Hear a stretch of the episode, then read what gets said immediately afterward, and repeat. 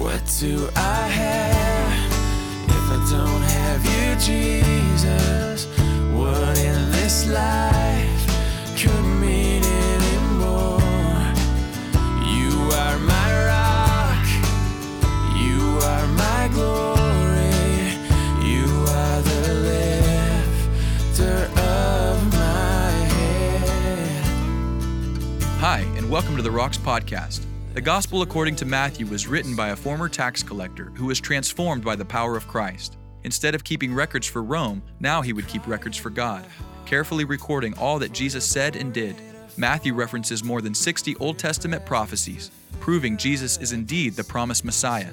Jesus really is who he claimed to be, our Savior and soon returning King. Now let's join Pastor Ross with our verse-by-verse study through the Gospel of Matthew.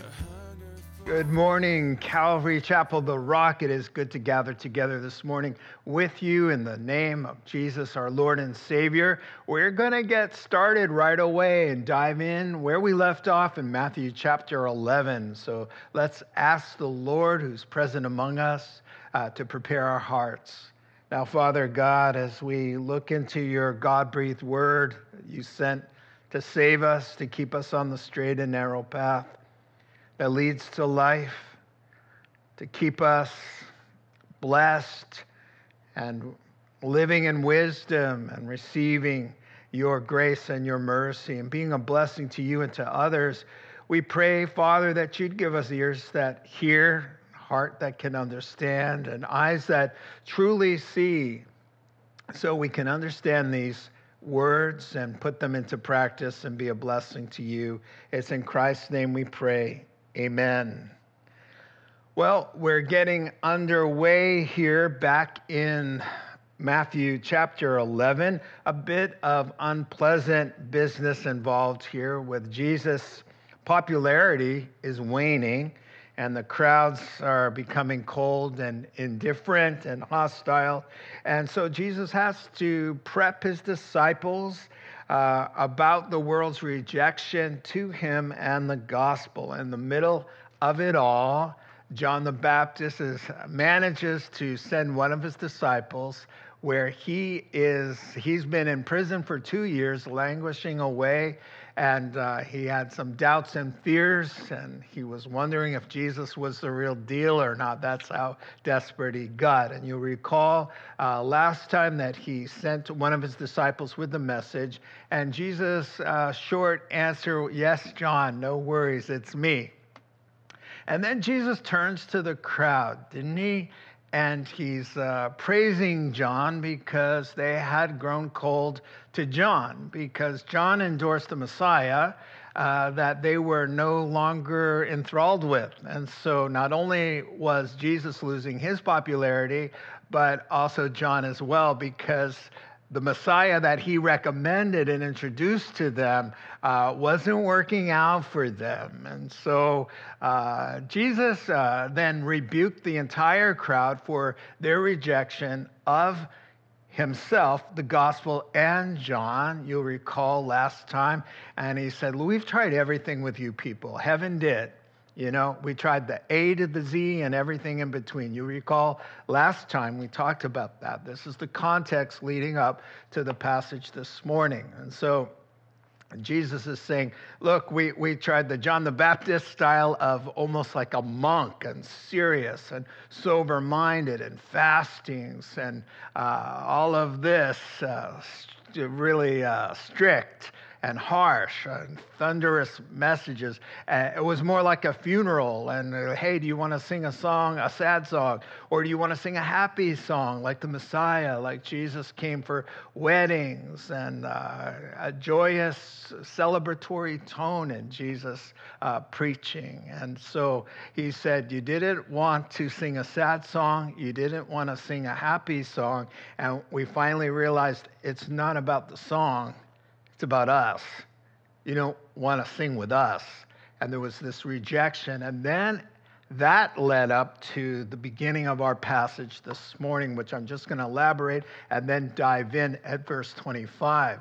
But right before that, he looks at the crowd and he says, man, woe to you, Chorazin and Bethsaida. These are two villages there.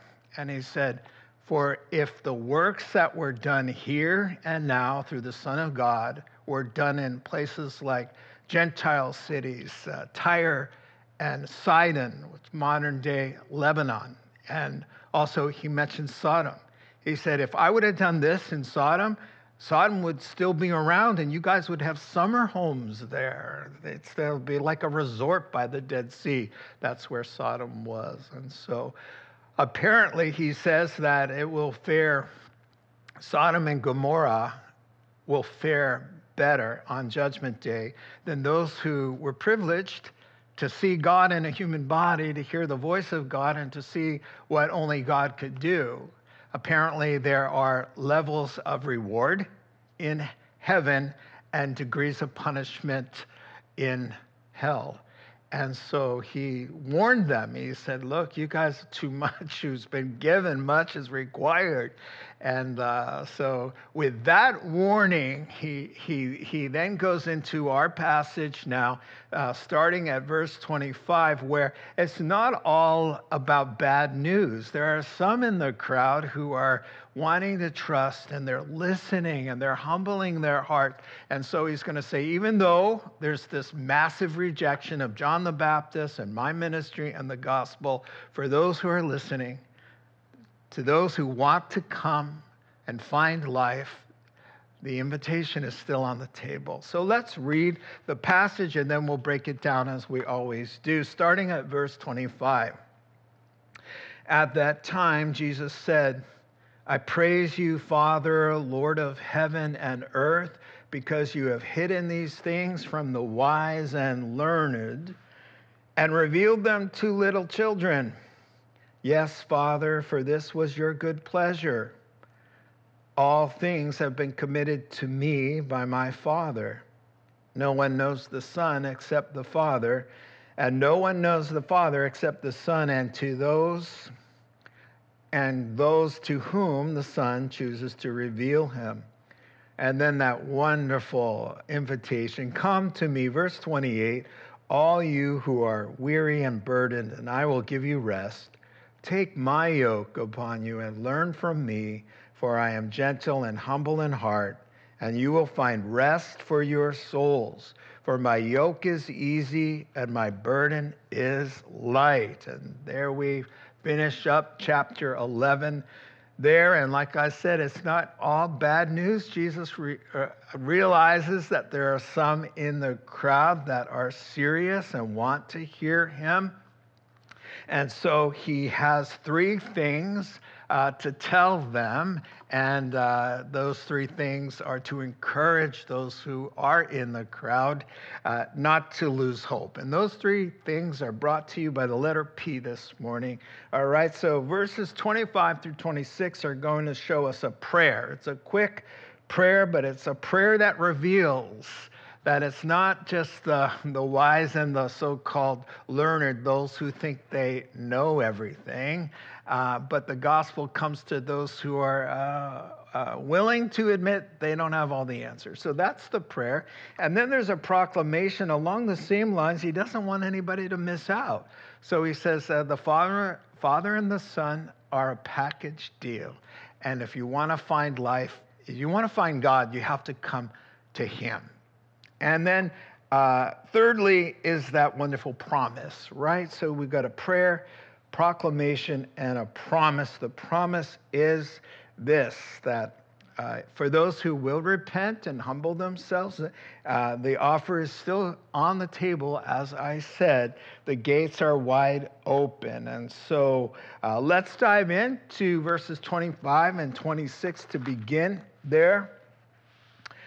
With a quick prayer. And so why don't I paraphrase? You have the words there on the screen, and I'll paraphrase. So verse 25, at that same time, as he was warning that crowd who was snubbing him about their terrible fate, he said, I praise you, Father, Lord of all, because hiding these things from those who think they're so smart and revealing them to those who receive with childlike faith. That was your good plan. That's what pleased you to do it that way. And so Let's dive in here and take a look at this prayer. It's a quick one, isn't it? It's one of these prayers that Jesus prays for the benefit of those standing around. Do you remember in John chapter 11, Jesus prays in front of Lazarus's tomb, and he prays, and then he says in the prayer, Father, I'm praying out loud. I know you heard me before privately about raising Lazarus, but I'm praying out loud now just for the sake of everybody here, that they will hear me talking to you, connect the dots, and be saved when they see Lazarus come forth. And so this was one of those prayers where eavesdropping was welcome and actually recommended here. He wants them to hear that, it's got good news and bad news depending who you are in the crowd. If you're for Jesus, it's good news. If you're not, it's bad. And so he's affirming those who are trusting, and he's trying to motivate those who think they're smarter than God before it's too late. That's his heart. He wants all people to come to the knowledge of the truth and be saved, right? And so first here, the praises to the Father. Now, that's interesting. He's standing there. The whole crowd's got a sour face, and he's telling them essentially, I'm sorry, but most of them are going to perish. He's saying, even though you're the hometown where the Messiah was and did most of his ministry, he said, you're not going north, you're going south. And so then he busts out into a prayer of praise to God. So what's he doing there? Well, it's showing us that he doesn't take the rejection of the crowd and the dwindling numbers personally, right? It just doesn't matter. He's not been out of shape by their lies or their slander. His self-esteem or his worth isn't impacted by the dwindling numbers. He rests in the truth.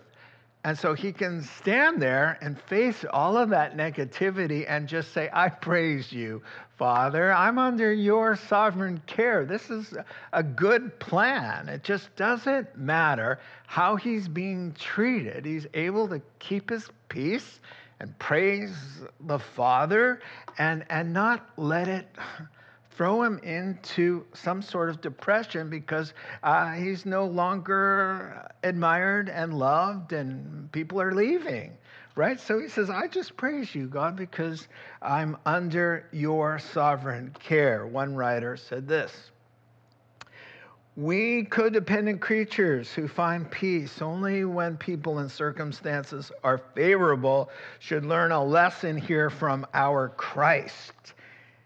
Yes, this is Jesus. This is why I can bust into prayer right there and say everything's good. It's going according to plan. I like how Peter's in his first letter, chapter 2, says, Jesus didn't retaliate when he was insulted, nor threaten revenge when he suffered. He left his case in the hands of God, who always judges fairly. Right, so we are to entrust ourselves to God. And so, you know, the words were getting meaner, the crowds were getting smaller, the reception was getting colder. And he says, I praise you, Father, Lord of heaven and earth. He's Lord of everything. He's in charge of it all. And if I have the Lord, I have everything I need. It's not dependent on how people receive me, or how well I am liked and all of that. And so that's just one little rabbit trail I could find with that first idea there. And so the prayer really now starts with a negative response, right? Therefore, the smarty pants, right?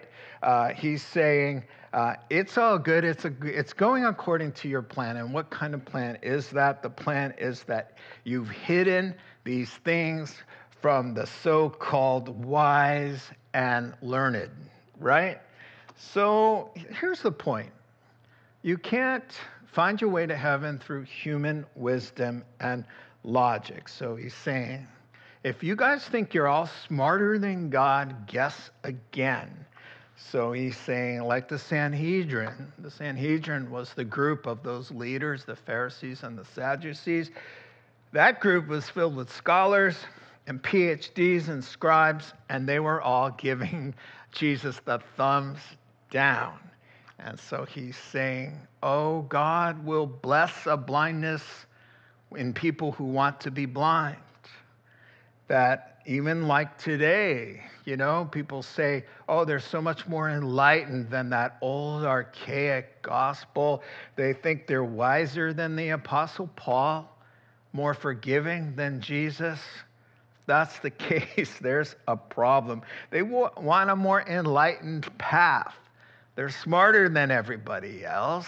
Christians are considered, not intelligent to believe the kinds of things that we believe. And so this is kind of the idea there. But this is what he's saying, is that be careful. That's dangerous to think you're smarter than the Bible, smarter than God, because God is way ahead of the game. And so it reminded me of Psalm 18 and verse 25, where it says, to the faithful, you show yourself faithful. To the blameless, you show yourself blameless. To the pure, you show yourself pure. But to the crooked, you show yourself shrewd. Here's what he's saying. He's saying, I'll shoot straight with you if you are a shoot straighter. That's a good one. I'm going to be using that one. If you shoot straight with me, I'll shoot straight with you, right? But if you play games with me, oh, I'm going to outsmart you and beat you every time at your own game. You see, and that's what he's telling the crowd. He's saying,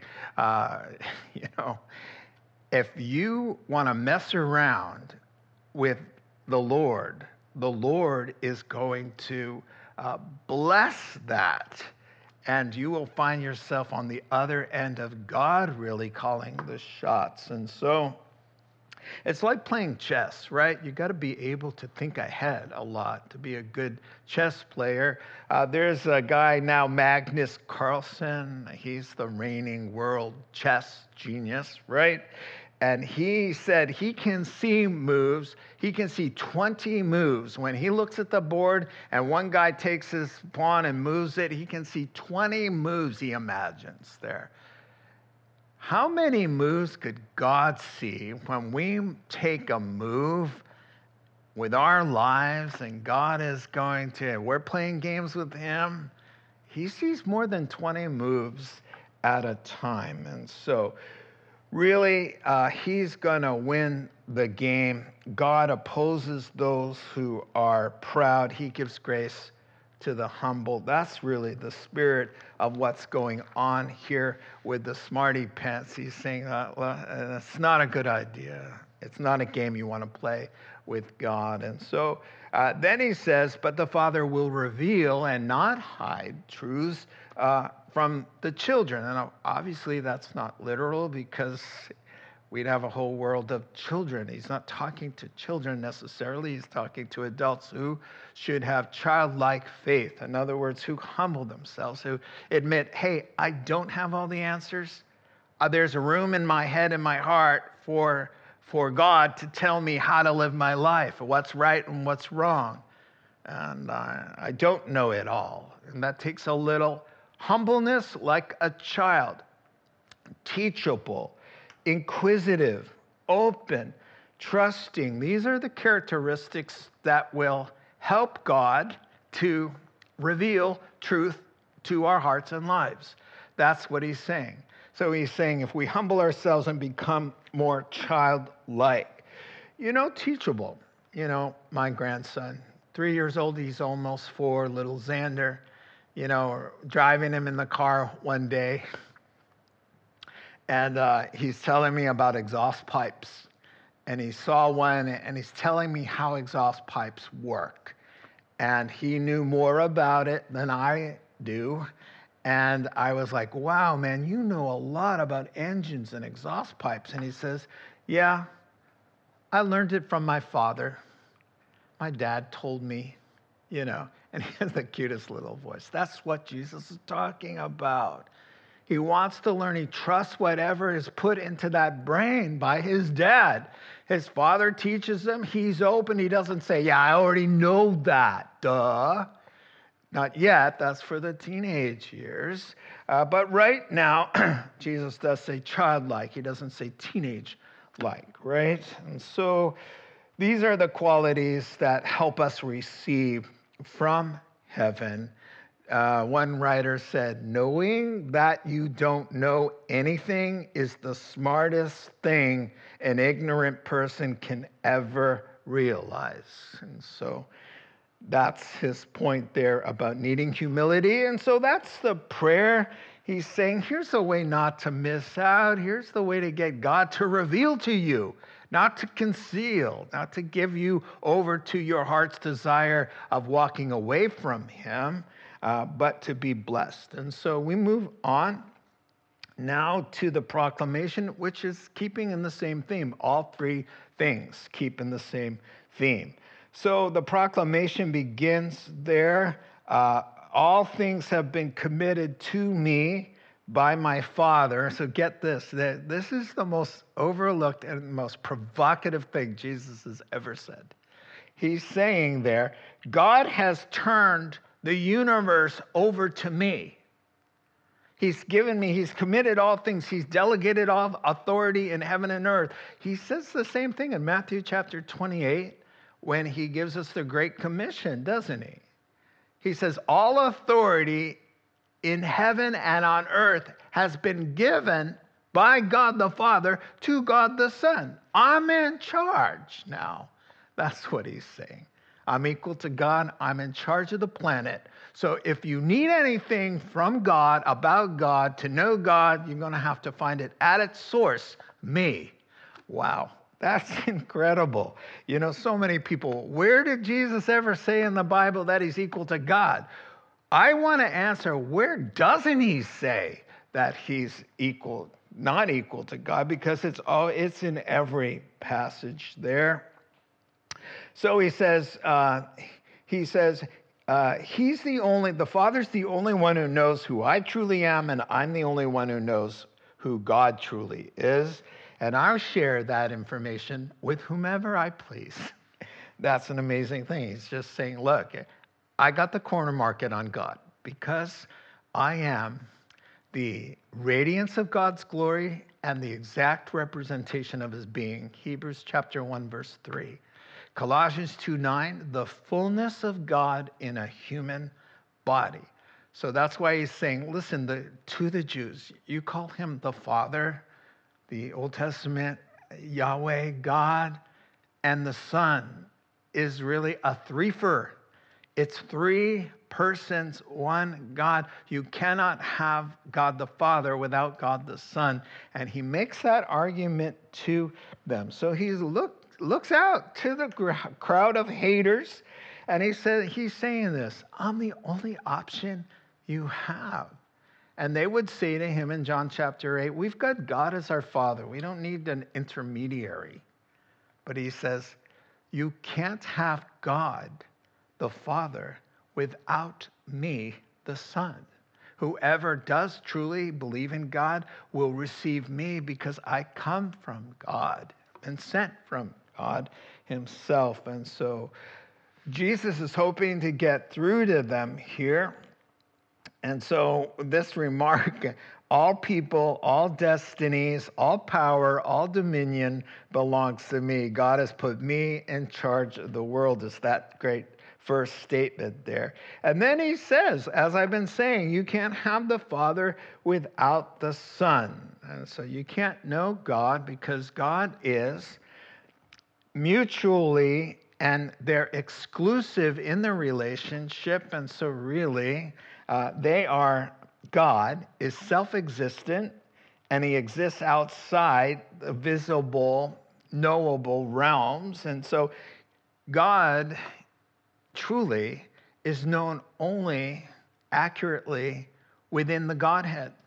Does that make sense?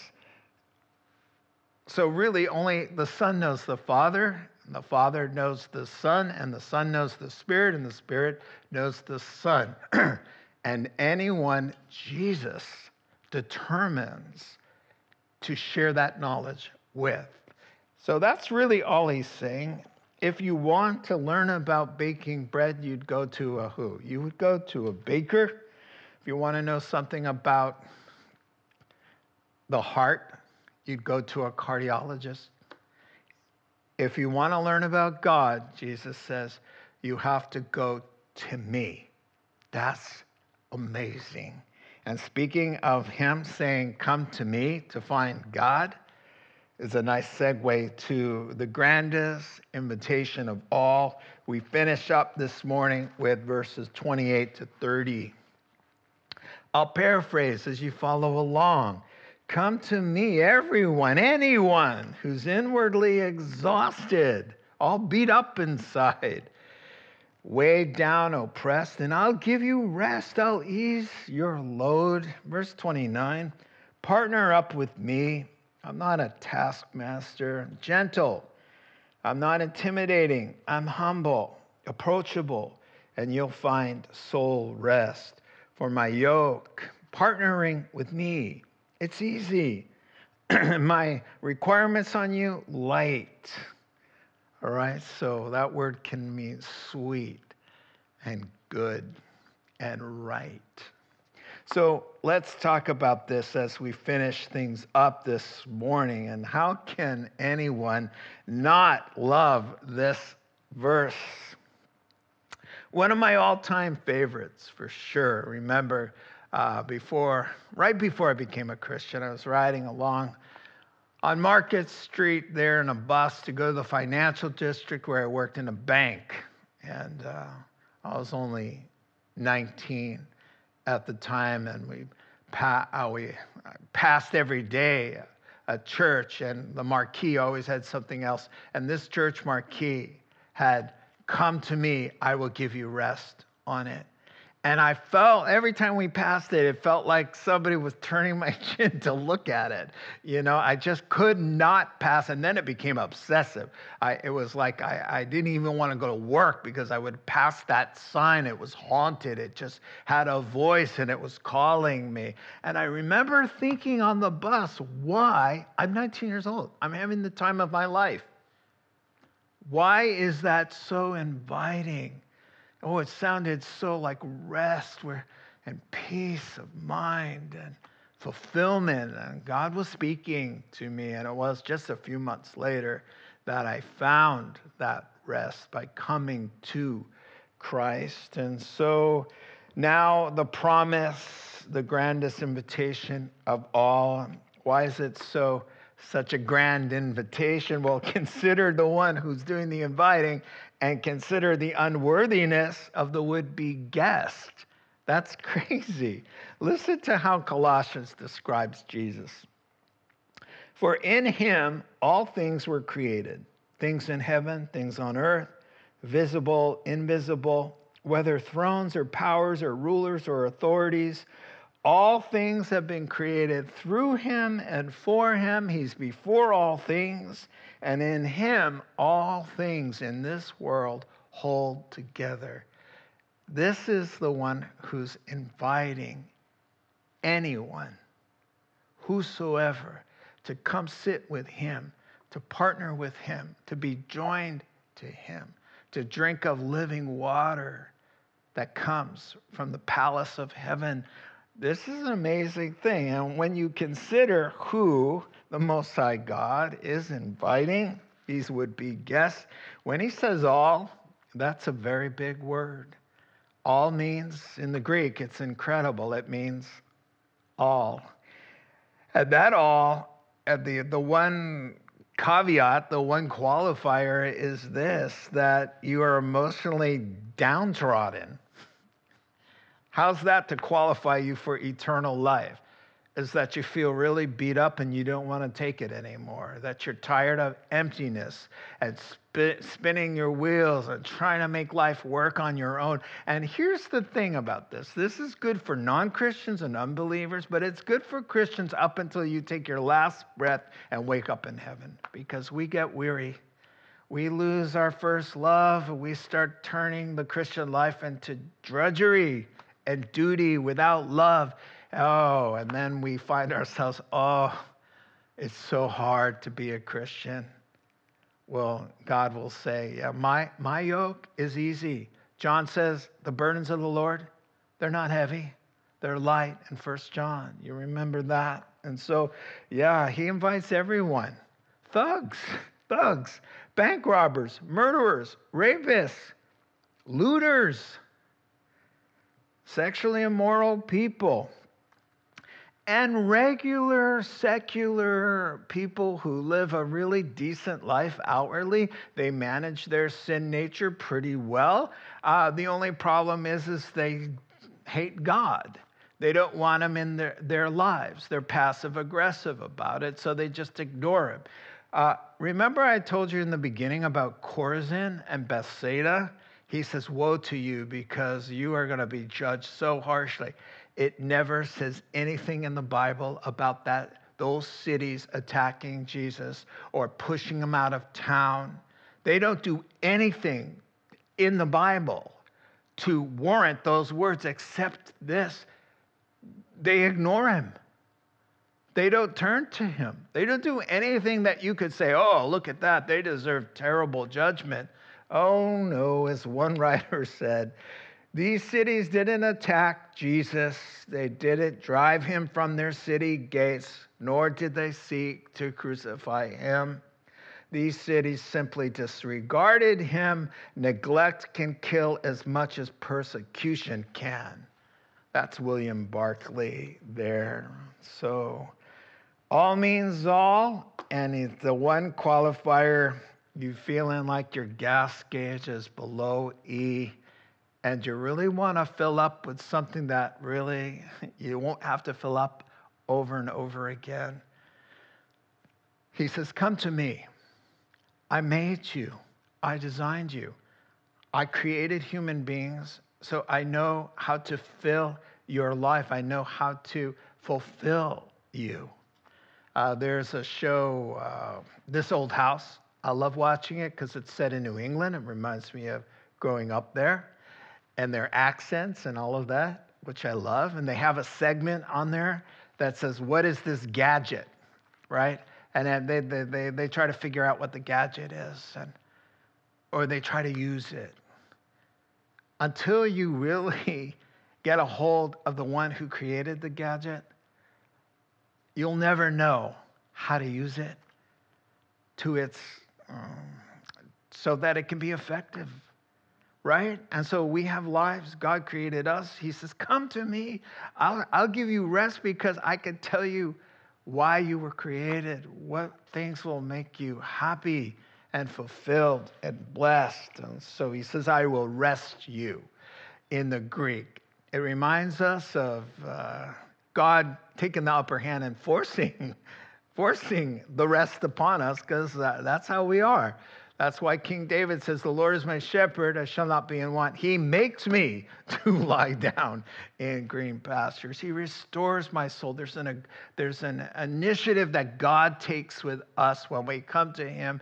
He's determined to help us find that peace and that sweet contentment, what he calls abundant living, or Paul called it life that is truly life, that's rich and full and filled with joy, purpose, and meaning. And so he says, I've got what you need. Come to me. Notice, not come to the Father, not go to God, not go to the Father.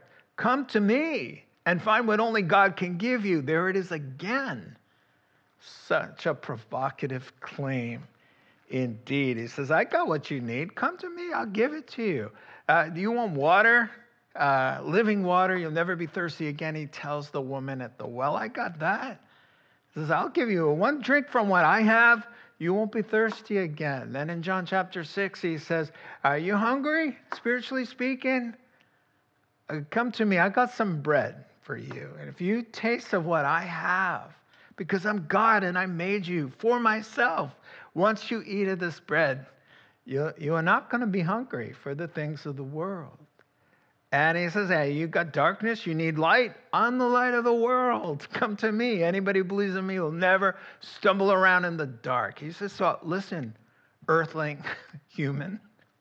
Whatever you possibly need, I'm the answer because I designed you for me, you see? And so that's why our life needs to be Christ-centered, gospel-centered. What was it? Augustine, who said, our hearts are restless, O God, until they find their rest in thee. Beautiful words, almost 2,000 years old those words are. Can you imagine saying something that people repeat 2,000 years later? You're just a mere man too. And so we finish up with this yoke. He says, take my yoke on you. In other words, the yoke was to help animals carry heavy loads, right?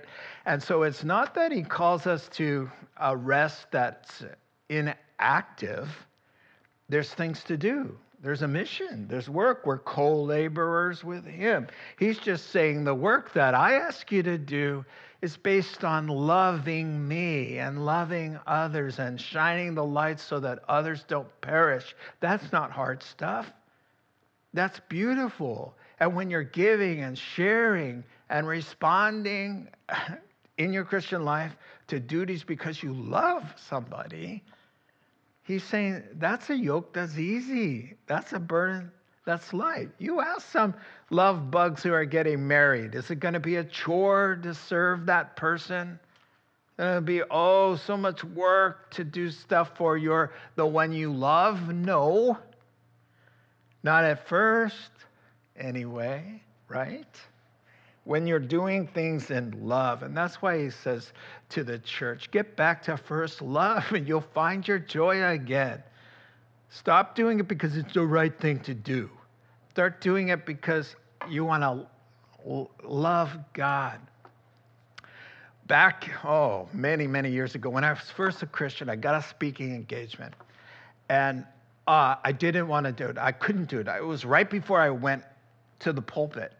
And I looked around and I said, I can't do this. And I excused myself from the room. And before I went back into the sanctuary, I had a flash in my mind of the kind of person I was and how God had changed me. And there's a scene in my head.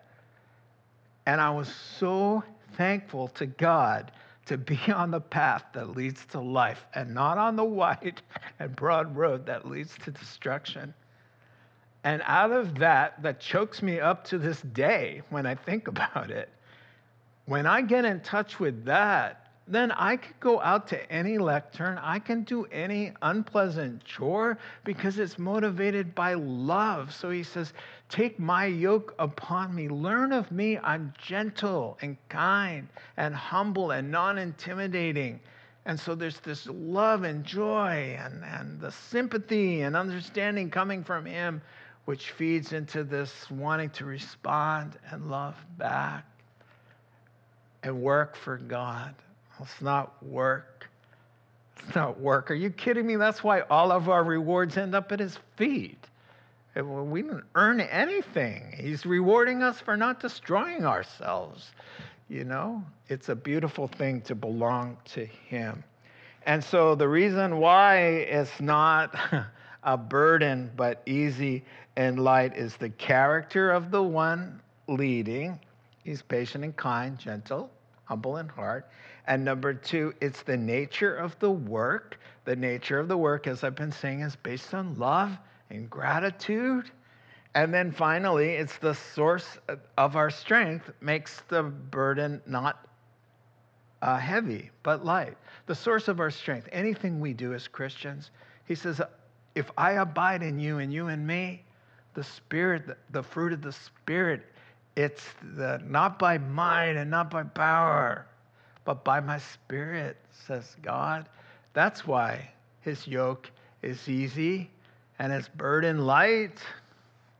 Let me finish up. I've used this illustration before. I love it. We were living in the city, San Francisco. The kids were young. I used to take them to the jumping off place up in Sunset District where we lived. And there were hang gliders there. And we had the dog and frisbees. It was a lot of fun. And I'm talking to the guy who's ready to jump. And he's waiting his turn. So he's just standing there holding his hang glider there, and I said, we were talking. I said, I can't believe you're just going to step off like that, and talking about the sport a little bit. And then I said, he's holding it like this, the crossbeam. And I said, wow, that reminds me of Jesus and the cross. And he said, kind of rolled his eyes a little bit, but he got what I was saying. And then he said, the funny thing about this is it's heavy. And he had sweat, And he said, it is heavy, and I'm dragging it along.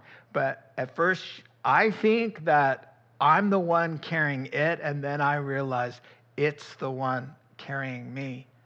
And I thought, bingo, that's a nice sermon illustration, and it's been with me many years.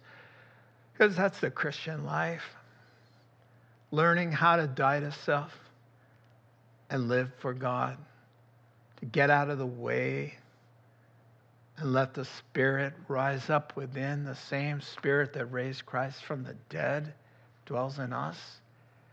Isn't the Christian life about laboring to enter the rest? It's the work is to learn how to stop working and striving and resting and trusting instead and taking him up on this offer. Come to me. Even you've been a Christian a long time, you can still hear this for the first time and say, I'm on E, I'm on empty, and I'm tired. I know better, but I let myself get depleted, and I am weary and heavy burdened. And he says, come to me. Let's pray. Father God, thank you that your truth is forever, and it worked the day before we got saved, the day after, and every day in between. We thank you for your patience and your long suffering for us. God, we love you. We're not very good at it, and we want to take you up on that offer, Father, to rest in your love and to work for you with an easy and light load. Help us to learn the secret of just resting in you and letting you work through our surrendered hearts and lives. In Jesus' name, amen. You've been listening to The Rocks Podcast. Our regular services are held on Sunday mornings at 8:30 and 10:30 a.m. in Santa Rosa, California. If you'd like to learn more, please visit our website at cctherock.org.